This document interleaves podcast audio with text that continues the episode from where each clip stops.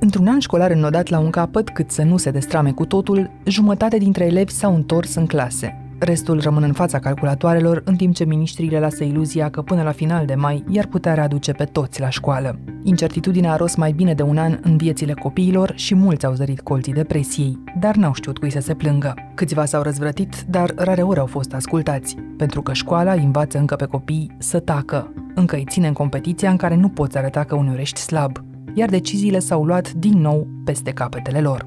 Și de aici apare și această lipsă de implicare civică pe care mulți adulți o pun pe seama nepăsării, când de fapt participarea copiilor și a tinerilor la luarea deciziilor și la viața civică a oricărei comunități nu depinde doar de copilul sau de tânărul respectiv. Adică dacă tu, adult, îi oferi un mediu ostil în care simte că nu poate să vorbească liber și nu poate să-și exprime opinia pentru că va fi pedepsit sau pentru că va avea parte de niște consecințe neplăcute, e absurd să te aștepți ca acel copil să vorbească și să-și apere drepturile. Și cu toate acestea, n-am vrut să trec prin liceu ca vodă prin lobotă, ăsta a fost sloganul meu. La optsprezece ani, Rareș Voicu mai are doar câteva săptămâni până la B A C. E unul dintre liceenii a căror voce s-a făcut auzită în ultimii ani până la Ministerul Educației, dar mai important, între colegii lui, pe care i-a împins de la spate să spună mai des ce cred. Azi ne lasă să înțelegem temerile, vulnerabilitățile, optimismul, să-l privim așa cum e la capătura doisprezece ani de școală, ca să ne putem pune mai departe întrebările potrivite despre noile generații. Eu sunt Anca Simina și ascultați On The Record, un podcast Recorder în care știrea primește o explicație. Rareș, vei fi ascultat astăzi fără să fii scos la tablă. Intri în jocul ăsta? Sigur. Ceea ce mi-aș dori astăzi e, de fapt, să facem un exercițiu, acela de a înțelege generația ta și de a o asculta înainte de toate. Câți ani ai tu? optsprezece ani. Și la optsprezece ani ți se pare că faci parte dintr-o generație de sacrificiu? Nu, sub nicio formă. Am auzit foarte des uh, acest titlu inglorios, dacă îl pot numi așa, de generație de sacrificiu sau generație care a avut doar de pierdut în urma pandemiei, dar cred că toată publicitatea asta proastă nu face altceva decât să ne descurajeze pe noi tinerii din a înțelege de fapt că tot ce am trăit în timpul pandemiei, și cu bune și cu rele, a fost o oportunitate de învățare și mie așa îmi place să o privesc și nu cred că suntem generația pierdută, ci suntem generația rezilienței. Adică indiferent cât de dure au fost pentru noi lucrurile prin care am trecut, am reușit să le depășim și îmi place să cred și văd asta în toate conversațiile pe care le port cu colegii, cu prietenii mei, că am reușit pe bune să învățăm ceva din tot ceea ce am trăit.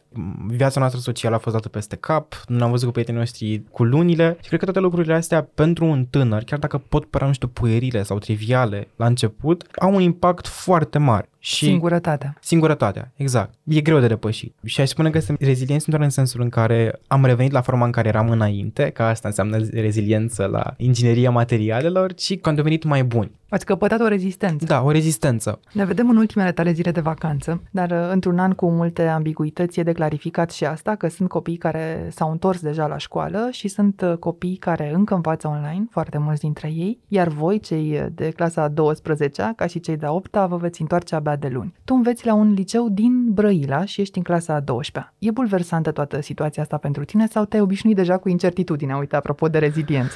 Mai mult sau mai puțin, cred că sunt cumva un caz ceva mai special, pentru că eu încă din clasa nouă am fost în Consiliul Elevilor și am fost mereu pe drumuri. Sunt obișnuit să fiu nevoit să țin pasul cu ce se întâmplă la școală chiar și când nu sunt acolo. Pe mine personal, faptul că am putut să urmăresc materia de B A C și toate lucrurile pe care le aveam de făcut în ritmul meu de acasă uneori sau chiar și de la școală, alternând cumva cele două variante, a fost foarte util. Am învățat de voie, de nevoie să manageriez mai bine timpul și cred că m-a ajutat. Acum, bulversant, într-o oarecare măsură cu siguranță este, adică țin minte că ne gândeam vara trecută la, la banchet, lucruri firești la absolvirea oricărui licean și ne gândeam că a, sigur o să treacă până vara viitoare. Și se pare că lucrurile nu stau chiar așa cum ne-am fi așteptat. Deci, da, cu siguranță, din multe puncte de vedere, e, e și bulversant, dar în același timp ne vine și în ajutor, îmi place să cred, adică o maturizare forțată cu părți da, bune? Da, cumva da. Dar ai vreodată impresia că sunteți luați deseori drept niște mașini de învățat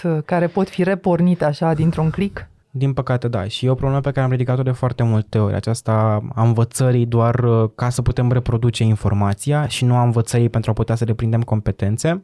Și lucrurile astea s-au întâmplat și în pandemie și cred că s-au văzut poate chiar mai tare în pandemie, pentru că, mai ales la început, am fost nevoiți să învățăm pe cont propriu, fără a ști cum să învățăm. Și acum învățați, copii. Rămâneți da, singuri exact, acasă, exact, că noi ne întoarcem la muncă și voi învățați. Exact. Și cred că asta, adică faptul că nu avem această competență de bază esențială, așa cum spun studiile internaționale până la urmă în domeniul științelor educației, această competență de bază de a învăța să înveți și de a ști să înveți, ne-a lipsit multora dintre noi și chiar și mie, aproape cu desăvârșire. Și ai înțeles asta la șaptesprezece ani, anul trecut? optsprezece. Mi-a luat ceva, chiar după vacanța de vară, în momentul în care am conștientizat că trebuie să mă apuc de învățat pentru B A C și m-am pus la masă, aveam materia în față, aveam toate materialele de care aveam nevoie și am început să citesc și am început să învăț motamo, fără a înțelege neapărat ce citeam. Și mi-am dat seama că, de fapt, ceea ce fac eu face parte dintr-un fenomen mult mai mare al învățării în mod automat sau în mod robotic, așa doar pentru a putea să reproduc. Și adevărul este că acest tip de învățare, pe termen lung, nu este sustenabil. Adică dacă m-ar întreba cineva acum ce am învățat eu în vară când am învățat pe de rost, nu știu, Moara cu noroc.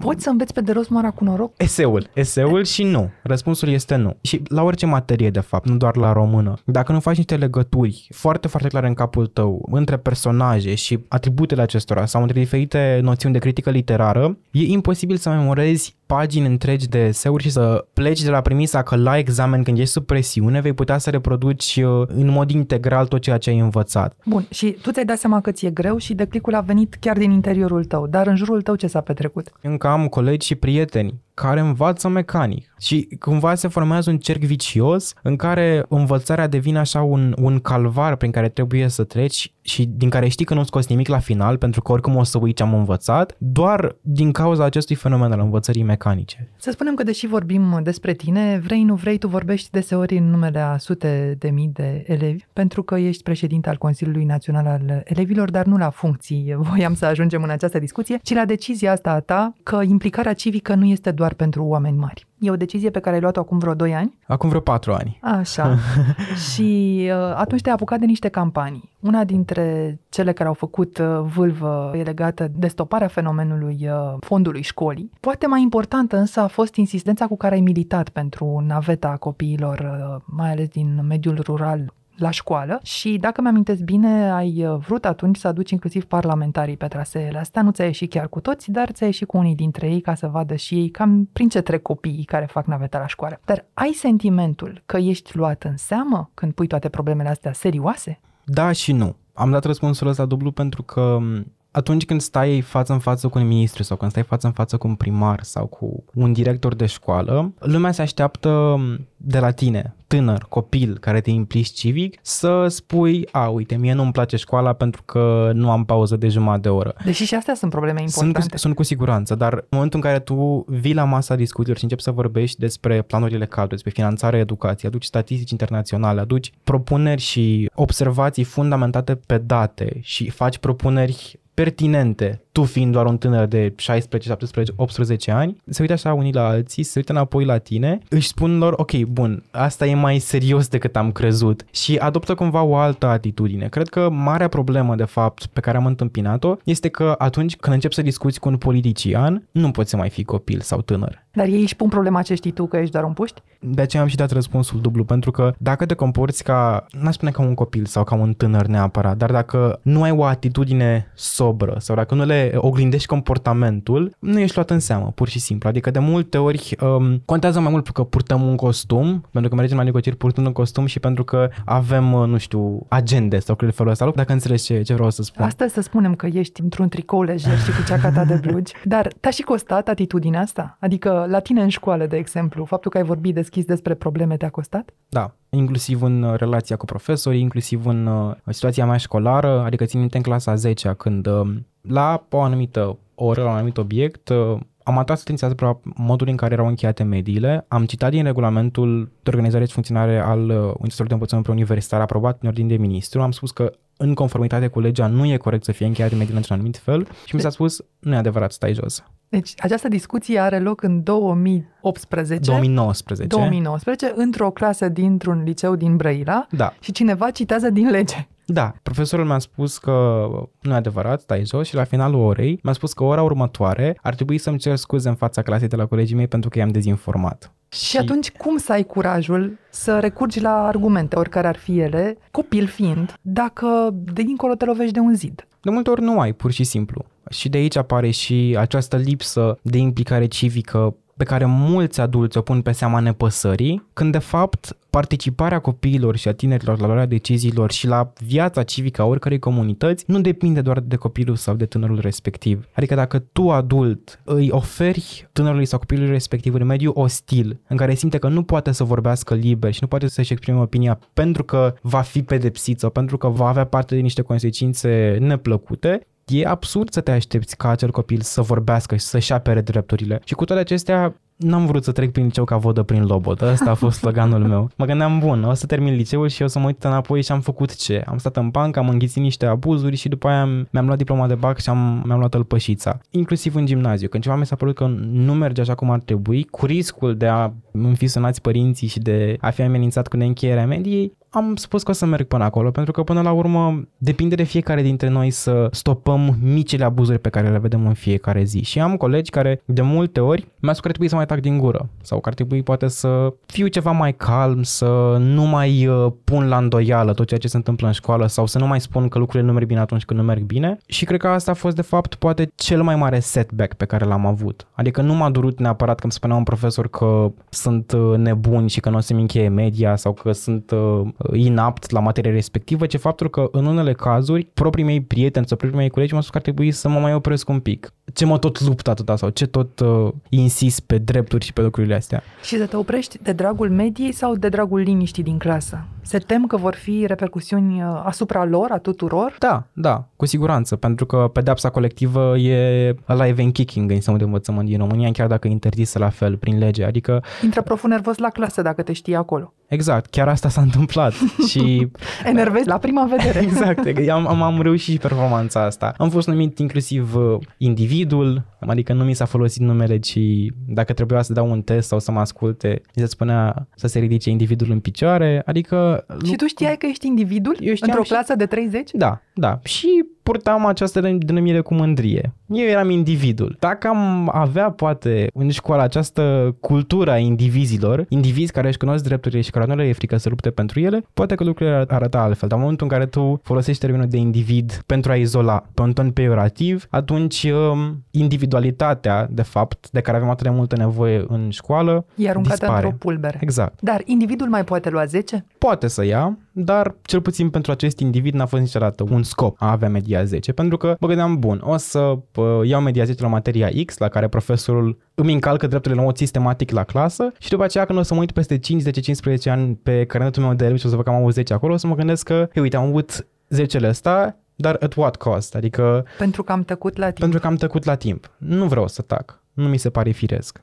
Dar mai sunt și profesori care să vă încurajeze, nu neapărat să ridicați glasul, pentru că nu întotdeauna e o idee bună să ridici glasul și atât, ci să vă încurajeze în dezbatere, să vă încurajeze să vă căutați argumentele, să vă spună de unde să vă luați aceste argumente. Cu siguranță. Eu, eu îi numesc profesori rază de lumină, pentru că în laștina asta, care e uneori școala din România, apar și astfel de profesori care înțeleg că elevii nu sunt mașini de învățat și că au o personalitate proprie și au idealuri proprii, au o voință proprie și la naiba au și un creier cu care gândesc și că încearcă pe cât posibil să cultive asta și să cultive gândirea critică. De exemplu, profesoara mea de română la clasă mereu ne-a, ne-a învățat să dezbatem, să punem întrebări și în momentul în care nu aveam nimeni nicio întrebare, ne punea dumneai o întrebare și cumva pornea o dezbatere într-un fel sau altul și ne făcea să gândim. Și cred că lucrurile astea sunt foarte, foarte undervalued. Și la filozofie și la sociologie am, am avut prilejul să, să dezbatem, dar cred că de fapt această cultură a învățării participative și interactive n-ar trebui să existe doar la științele sociale. Inclusiv matematica poate fi făcută în mod participativ, inclusiv fizica poate fi făcută în mod participativ. E important ca profesorul să înțeleagă că vorbește cu elevii, nu unor elevi.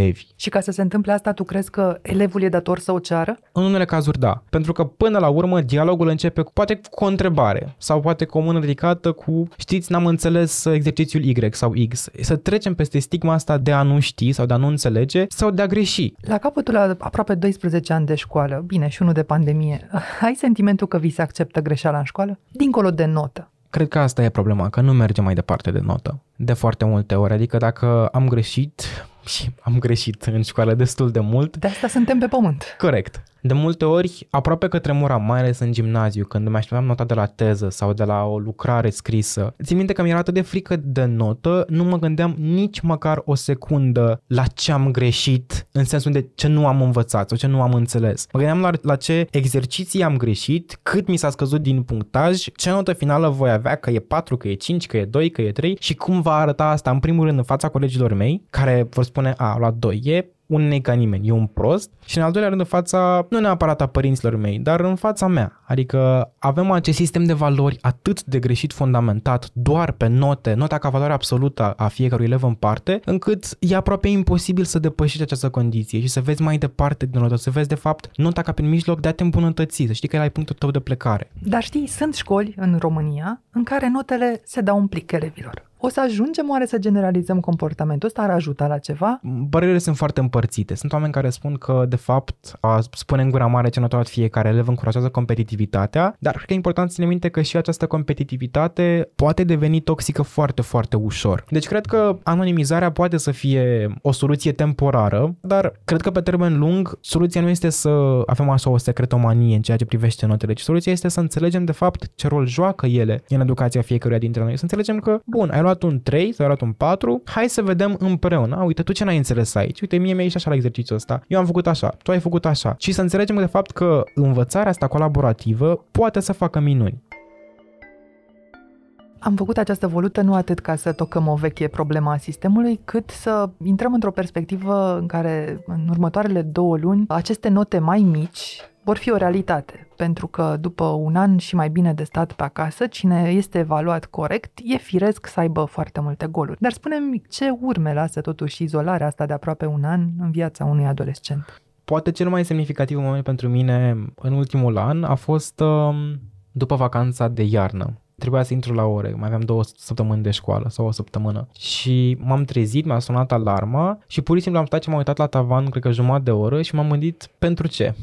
Ce sens are să mă mai ridic din pat, să intru la ore, să fac ce? În subconștient, nu mai vedeam sensul în a continua să intru la ore, nu avea nicio finalitate, nu aveam să mă întorc la școală prea curând în format fizic și mă gândeam, bun, ce sens mai are? Am ajuns într-un punct atât de jos și atât de lipsit de speranță aproape, încât trebuie să recunosc că după aceea, în retrospectivă, m-am speriat când m-am gândit la, la lucrul ăsta, adică a te simți atât de singur și atât de izolat încât nu mai vezi niciun sens în a intra la ore, în a participa la cursuri, e terifiant. Și asta în contextul în care eu nu am avut alte probleme foarte, foarte mari. Deci m-am numărat printre cei privilegiați, aș putea spune. Și cu toate astea, am avut un moment în care pur și simplu am, am clacat și nu sunt singurul. Această clacare a apărut în momente diferite pentru fiecare dintre colegii mei, dintre prietenii mei, dintre elevii care ne-au scris, momente în care ne-au, ne-au scris pur și simplu doar ca să se descarce sau doar ca să, să spună cuiva că nu mai pot. Te-ai gândit că e un semn de depresie? E foarte posibil. Te întreb de depresie pentru că am văzut că voi ați făcut și un sondaj ca să vedeți starea de spirit a adolescenților și cum stau ei cu sănătatea mentală. Ce a reieșit din asta? Ne-au răspuns peste opt mii șapte sute de elevi. Răspunsurile au fost uh, alarmante. Adică peste patruzeci la sută dintre elevi ne-au spus că se simt obosiți la un an de la începutul pandemiei și de la începutul școlii online. Peste jumătate ne-au spus că au avut cel puțin de cinci ori un episod depresiv sau un episod anxios, la fel într-o măsură ceva mai mare, de peste șaizeci la sută. Aproape douăzeci și cinci la sută dintre elevi ne-au spus că, în ciuda faptului că au avut nevoie sau au simțit că au avut nevoie de asistență psihologică din partea școlilor, nu au primit-o. Cred că una dintre marile provocări prin care am trecut în ultimul an a fost descoperirea sau crearea, poate chiar în unele momente, a unor mecanisme de coping cu lucrurile care ni se întâmplau. Întrebarea, de fapt, finală, cred că este cât de sănătoase sunt aceste mecanisme de coping pe care fiecare dintre noi și le-a creat. Dar despre vaccin și despre vaccinare, ca să trecem și la veștile bune, vorbiți între voi? E asta o temă care să preocupe adolescenții? Da, da, și chiar de dimineață am văzut o statistică îmbucurătoare. În grupa de vârstă șaisprezece-nouăsprezece ani erau vaccinați șaptezeci și șase de mii de tineri. Atunci să-ți dau eu reversul acestei statistici, nu înseamnă decât aproape șapte la sută. Da, dar pentru un început și mai ales în marea de dezinformare în care notăm, vine ca o gură de aer proaspăt aproape. Conversații au loc, cu siguranță, și de multe ori sunt uh, foarte bine fundamentate, de multe ori sunt foarte bine informate. Am prieteni care se informează doar din surse oficiale, dar în același timp am colegi care sunt foarte sceptici. În tot acest uh, amalgam din nou de știri false, de informații false, de informații denaturate în unele cazuri, se vede poate cel mai tare lipsa acută de educație media. Și sigur, există filtre, am văzut cu toții că există filtre de fake news pe Facebook sau pe alte rețele sociale, dar fie nu sunt foarte eficiente, fie se găsesc metode de, de a le evita de către cei care propagă știri false și de multe ori a urmări știrile false varianta comodă. Uh-huh. Adică îți spune cineva că, nu știu, vaccinul e de fapt plasmă solară care vrea să te omoare și e ok. Și când cineva îți spune să te vaccinezi, spui nu, că are plasmă solară vaccinul în el. Ai spus deja că educația media e mai degrabă o excepție în școlile din România, dar de unde își iau tinerii informații atunci? De pe rețelele sociale? Spui că ai și prieteni care se informează doar din surse oficiale, dar e boring, să fim serioși. E, e foarte plictisitor să citești știrile oficiale la șaisprezece, șaptesprezece sau optsprezece ani, nu? E boring pentru că sunt făcute să fie boring. Datele și informațiile factuale nu au fost aproape niciodată atractive. Lăsând la o parte modul în care privesc tinerii asta și faptul că avem nevoie de știri care să fie prezentate succint pentru că attention span-ul nostru s-a micșorat foarte, foarte mult, informațiile oficiale sunt prezentate fie într-un comunicat de presă scanat și încărcat pe platformă obscură pe care nu intră nimeni niciodată, fie sunt niște comunicate interminabile cu niște cifre interminabile pe care din nou nimeni nu stă să le citească. Pe când fake-urile vin video și exact, sunt animate foarte exact, bine. Exact. Sau, exact pe limbajul sau, vostru. Sau e o postare cu caps pe Facebook în care cineva spune că a coborât diavolul sau a urcat diavolul din, din iad și a adus pandemia pe pământ și e mai ușor să citești ceva de digerabil. Sunt într-adevăr, sunt videouri animate sau cu subtitrări care înseamnă total altceva în limba lor de proveniență. Sunt multe specii de, de fake news-uri. Da. Și ne întoarcem inevitabil la ce vorbeam mai devreme, că dacă în clasă nu te-a încurajat nimeni să chestionezi vreodată ceva, e greu de crezut că o vei face acasă în fața calculatorului. Ce am observat este că în școală nu prea se vorbește despre acest fenomen sau despre această perioadă prin care trecem. Așa că tinerii elevii tind să recurgă la alte surse de informare care nu sunt de cele mai multe ori avizate. Fie că na, caută pe internet sau pe TikTok sau pe la diferiți influenceri, discuțiile bazate pe date, discuțiile factuale de multe ori nu uh, au un loc în școală. Lăsând la parte faptul că sunt profesori care refuză să se vaccineze pentru că nu înțeleg cum funcționează vaccinul, ceea ce mie personal mi se pare absurd. Ei, cum poate să-ți predea biologie un astfel de profesor și tu să-l crezi? Nu poate. În momentul în care reperul din clasă spune că vrea să ne fure Bill Gates copiii sau chestii de felul ăsta, credibilitatea profesorilor poate avea de suferit. Cum văd adolescenții ideea de a le da și ei note profesorilor, ce gândesc despre simulacrul de educație sexuală care se face azi în școli și cât de tentant mai e să pleci din țară la final de liceu, aflăm imediat. Ne întoarcem în câteva clipe, tot cu Rareș Voicu. Aqua Carpatica din România, patria apelor minerale. Îmi ziceai mai devreme că școala e un sprint acum pentru voi, chiar și odată întorși n-aveți decât o lună de școală sau două luni pentru cei mai mici și te-am prins ieri când te-am sunat învățând la istorie, pentru bac. Dar de fapt ai idee ce te așteaptă la examenul ăsta, ai idee dacă îl dai în clasă, dacă va fi unul serios, care să-ți fie luat în seamă, nu știu, într-o universitate mai departe. Da, noi la Consiliul Național al Elevilor am predat pentru un examen de bacalaureat și de evaluare națională desfășurat în condiții normale, cu subiecte făcute așa cum sunt făcute de obicei, cu aceleași standarde de evaluare. Am o declarație din partea unui oficial al Ministerului Educației pe tema asta, care a spus că nivelul de dificultate al examenului va fi adaptat la cerințele pandemiei. Și ce ai înțeles din declarația asta? Cum o să fie mai ușor examenul? Pe românește, de acasă, nu plângă nimeni, să fim fericiți cu toții, să ne facem că am făcut. O să începem să ne întrebăm, bun, eu am dat bacul în două mii douăzeci și unu, când oricum nu prea a fost bac, era pandemie și ni s-a dat mai ușor. Soluția este să păstrăm standardele de evaluare la aceeași exigență la care existau și până acum și să ne gândim de fapt ce putem face după aceea ca să umplem acolo unde s-a pierdut sau să remediem golurile. Adică tu preferi să iei opt virgulă cincizeci, dar să fie pe bune, decât să iei nouă virgulă șaptezeci și cinci și să se spună despre tine, a, dar e nouă virgulă șaptezeci și cinci ăla din două mii douăzeci și unu. Exact. Sunt convins că asta e o opinie foarte nepopulară, că nu vrem examen mai ușor. E opinia mea personală și e ceea ce simt eu în calitate de elev care într-o lună jumătate va da bacul. Tu vei pleca din școală, dar multe dintre hibele pe care le-ai semnalat în toți anii ăștia rămân. Hai să le luăm pe rând. Câteva dintre aceste probleme devenite, aș zice, chiar taburi în unele cazuri, pe care acum pandemia cred că le-a lăsat în umbră, dar voi simțiți încă efectele. Industria meditațiilor, de pildă, cum stă? A dispărut sau a înflorit? Oh, oh.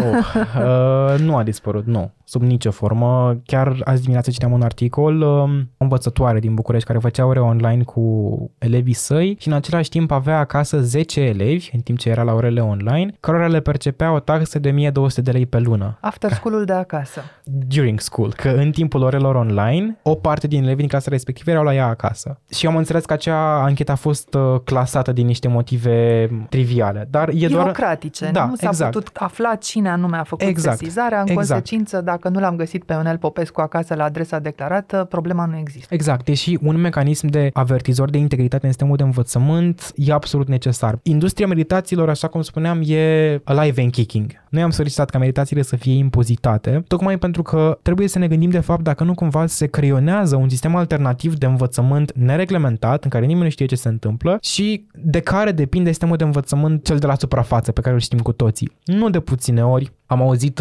de colegi care au făcut sau fac meditații încă din clasa a doua, clasa a treia, să fie sigur că nu pierd nimic. Cu atât mai mult acum când au pierdut foarte mult sau când părinții se simt vinovați că nu s-au ocupat de copii. De fapt, probabil că nevoia de pregătire suplimentară e mai mult a părinților decât a elevilor, dar vine oricum, ba dintr-o oportunitate, așa cum descrii, ba din slaba pregătire a multor profesori, dublată de, de lăsare. Voi ați venit aici cu o idee îndrăzneață, evaluarea profesorilor de către elevi. Tu crezi că mai prinzi asta cât ești în școală? În primul rând, aș vrea să fac o clarificare. Această confuzie cumva a stârnit-o un val foarte puternic de reacție acerbă din partea profesorilor. V-ați găsit voi să ne evaluați? Exact, exact. Când de fapt a fost pusă problema foarte, foarte greșit. Nu e vorba de evaluare, ci e vorba despre feedback. Sunt lucruri foarte, foarte diferite. Adică și nu vă dăm note, vă spunem ce credem despre voi, cum vă percepem. Ce nu? Credem că ar putea să meargă mai bine. Și într-adevăr, reacțiile astea au fost și știu că am avut două zile în care ba mă întristam, ba mă enervam, ba începeam să râd pentru că vedeam comentarii care spuneau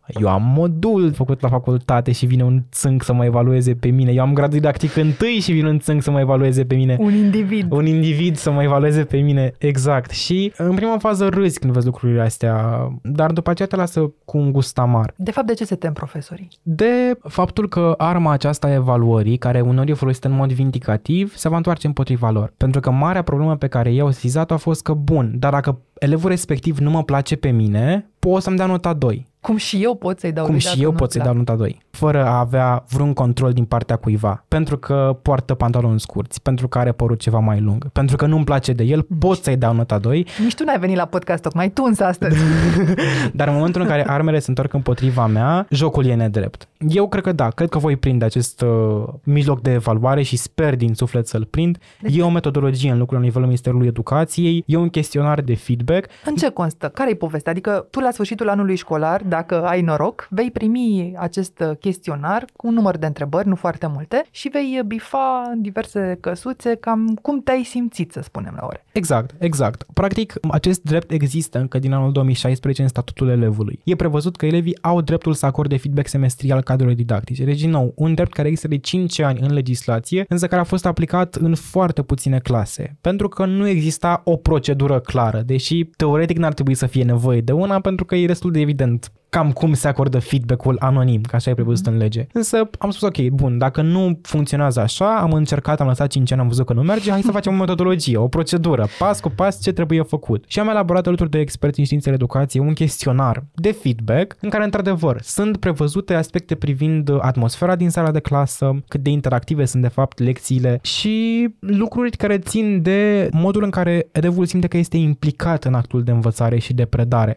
Un autor american, Ken Blanchard, dacă nu mă înșel, spunea că feedback is the breakfast of champions. Feedback-ul este micul dejun al campionilor. Adică în momentul în care îți începi ziua sau primești la finalul zilei un feedback, indiferent de naturalul, indiferent de cum este livrat, deși și aici cu siguranță va fi nevoie de perfecționare, știi că tu în ziua aia nu ai lucrat în van. Pentru că, din păcate, la acest moment încă mai sunt profesori pentru care ora de curs înseamnă intru în clasă, elevii se ridică, dau bună ziua, se așează în bancă, predau, eventual evaluez, eu ies din clasă, elevii se ridică din bancă, dau bună ziua. Și acolo se încheie. Și aceste interacțiuni aproape sterile în sala de clasă nu încurajează niciun fel, nici învățarea, nici schimbul de idei, nici dezbaterile, așa cum ar trebui să arate de fapt o oră de curs. Vor fi cu siguranță și vendete, până la urmă se întâmplă peste tot în societate, ni le asumăm inclusiv în perspectiva asta, dar nu vreau să facem noi speculații aici în legătură cu ce o să se întâmple. Te întreb ce se întâmplă acum. Există vreun profesor care să-ți fi dat în doisprezece ani de școală ultima întrebare la finalul testului? Cum ți s-a părut testul? Cred că undeva în clasa a șasea la matematică.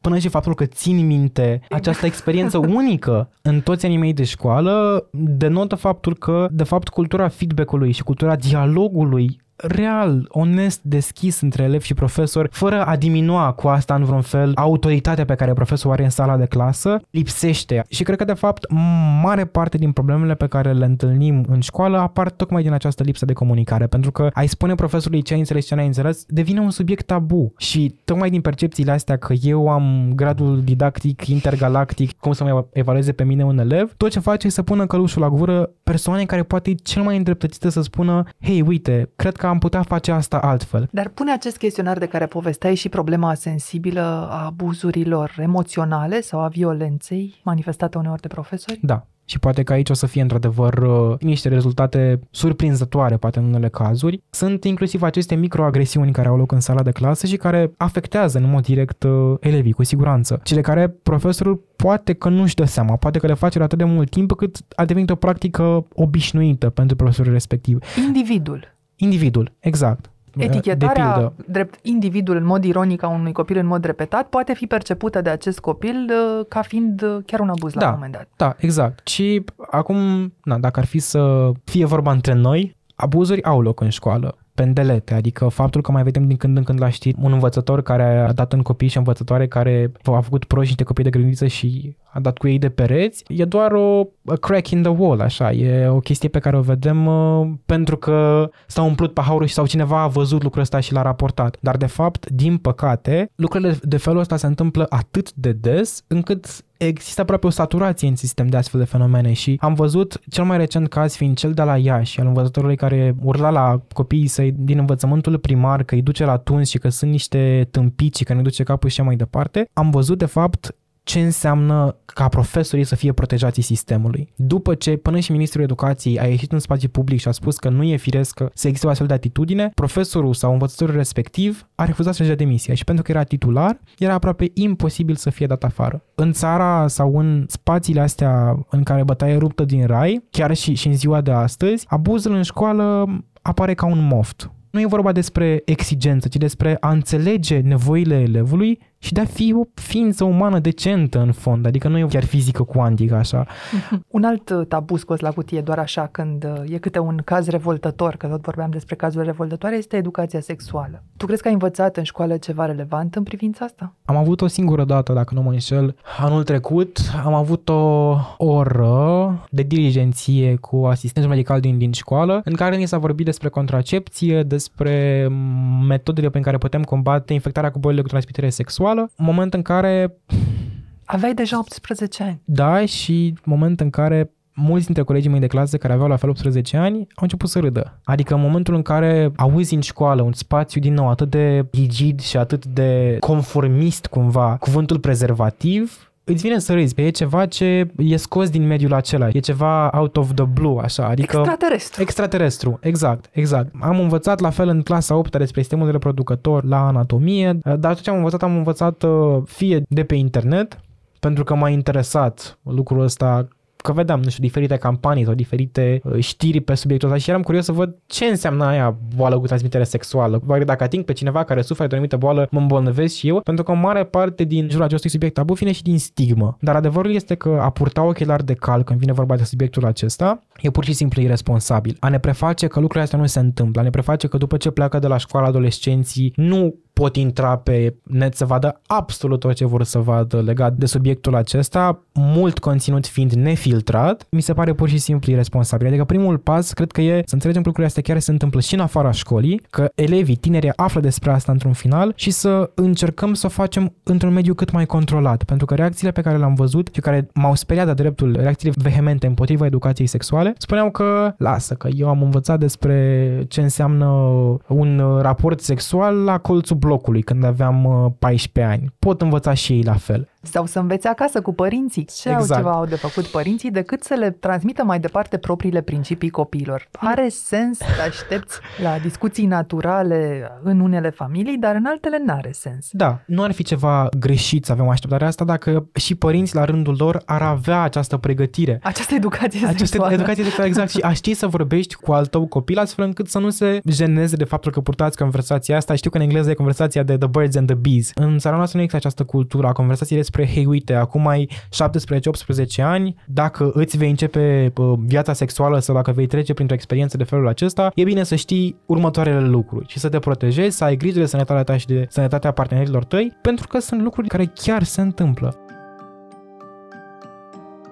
Dar au copiii din România nevoie de mai multă școală, că a apărut și ideea asta în dezbaterea publică, venită chiar din partea unor elevi și poate mulți s-au întrebat ce le-a venit copiilor ăstora să pună problema așa. Cred că dezbaterile care elimină calitatea din discuție despre cantitate nu duc nicăieri. Există o teză foarte interesantă a psihologului american John Carroll, îi spune Model of School Learning, adică modelul de învățare la școală. Și în acest Model of School Learning, John Carroll găsește mai multe relații de cauzalitate între factorii care pot determina performanța academică a unui elev și performanța academică. Și printre acești factori care pot genera performanța academică se numără calitatea actului educațional, în primul și în primul rând, abilitatea de înțelegere a elevilor, perseverența în învățare, adică timpul pe care elevii chiar îl alocă învățării, pentru că tu poți să ai trei sute patruzeci și cinci de zile de școală pe an. Dacă elevul nu este motivat și nu are această motivație intrinsecă de a învăța și de a aloca timp învățării, e degeaba. Și într-adevăr, un alt factor este și timpul pe care elevii îl au la dispoziție pentru a învăța.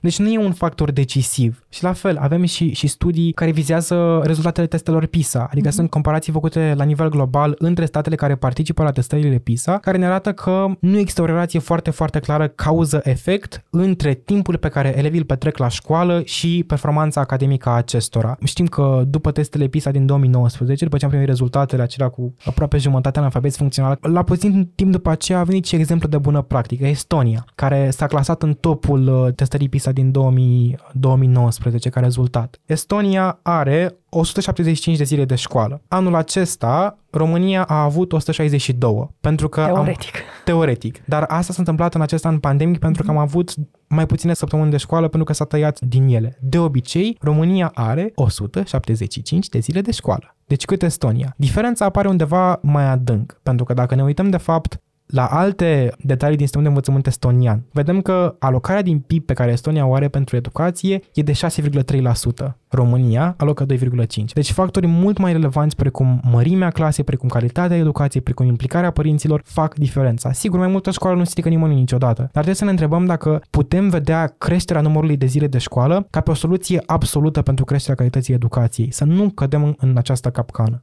Dar, că e vorba de Estonia, de Germania sau de orice alt stat, te intimidează în vreun fel inegalitatea asta de șanse, pornind exact de la calitate, față de cei care au învățat doisprezece ani în vest? Acum că termin liceul, ești îndrept spre o facultate. Cu siguranță. Și apare, de fapt, că aici va fi o mare problemă a următorilor ani de diferența de calificare. Pentru că, în teorie, la nivel european, acest cadru al calificărilor, atunci când ieșim din liceu, ne oferă nouă absolvenților de liceu același nivel de calificare atunci când ieșim din școală. Formal vorbind, dar de facto, privind competențele pe care le are un elev dintr-un stat european, cu un sistem de educație mai bine pus la punct față de un elev care pleacă din sistemul de învățământ din România, vedem că lucrurile stau foarte diferit. Și cred că acesta e poate un, un handicap cu care mulți elevi pleacă din sistemul de învățământ din România într-o piață a muncii care se internaționalizează din ce în ce mai mult și în care granițele aproape că dispar, mai ales în Uniunea Europeană. Cred că e un factor alarmant. Și același lucru se întâmplă și în învățământul superior, dar asta e o, e o altă discuție. Tu vrei să rămâi aici la facultate? Încă nu m-am hotărât. E o dezbatere foarte puternică pe care o port așa cu mine. Pe de parte, simt că n-aș putea neapărat să am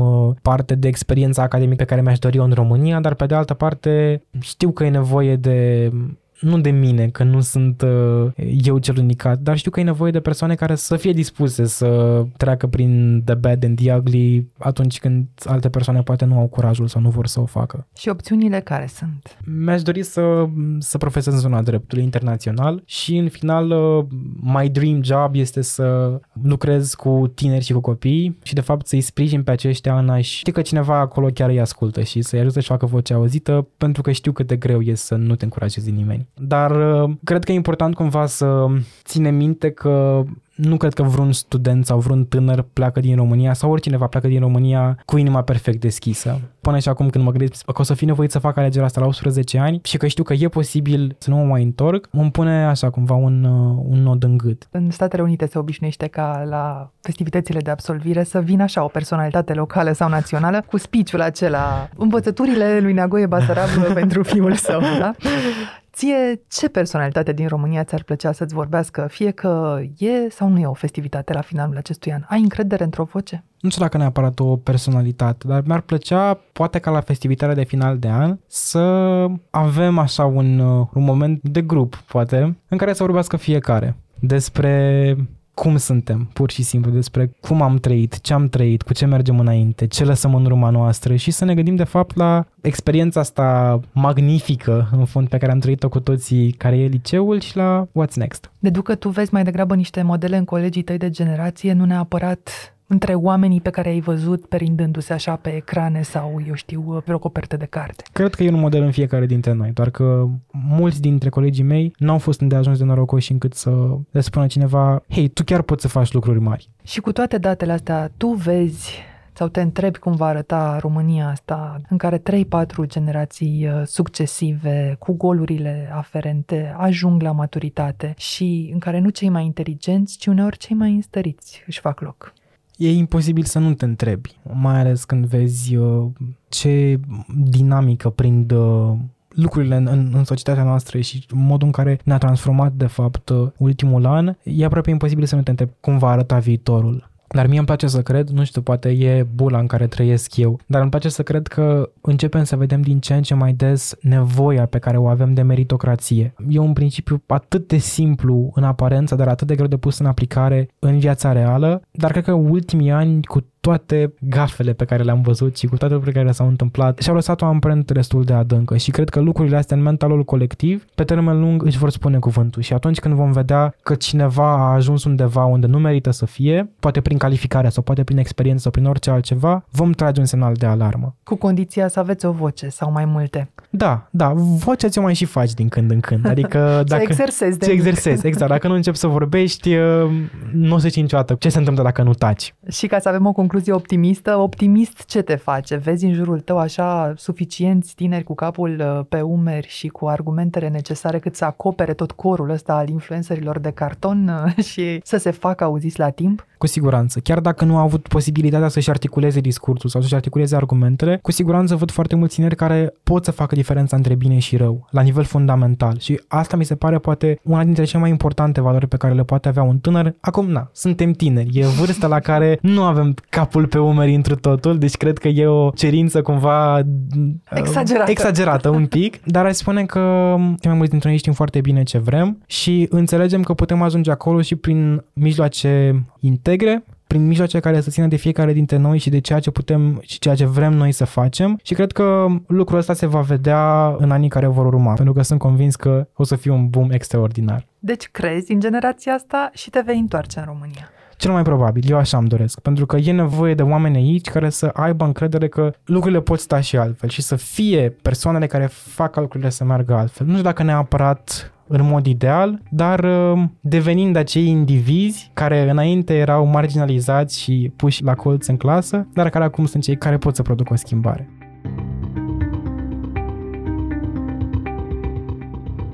Ați ascultat On The Record, un podcast produs de Recorder și susținut de Banca Transilvania. Ne găsiți pe Apple Podcast, pe Spotify sau pe orice aplicație de podcast pe care o folosiți. De asemenea, ne puteți urmări pe canalul On The Record de pe YouTube. Ca să nu ratați niciun episod viitor, nu uitați să dați subscribe. Vă recomandăm să ascultați și podcastul B T Talks, disponibil pe banca transilvania punct ro slash podcast. On The Record are ca editori pe Cristian Delcea și pe Mihai Voina. Eu sunt Anca Simina, ne reauzim vineri.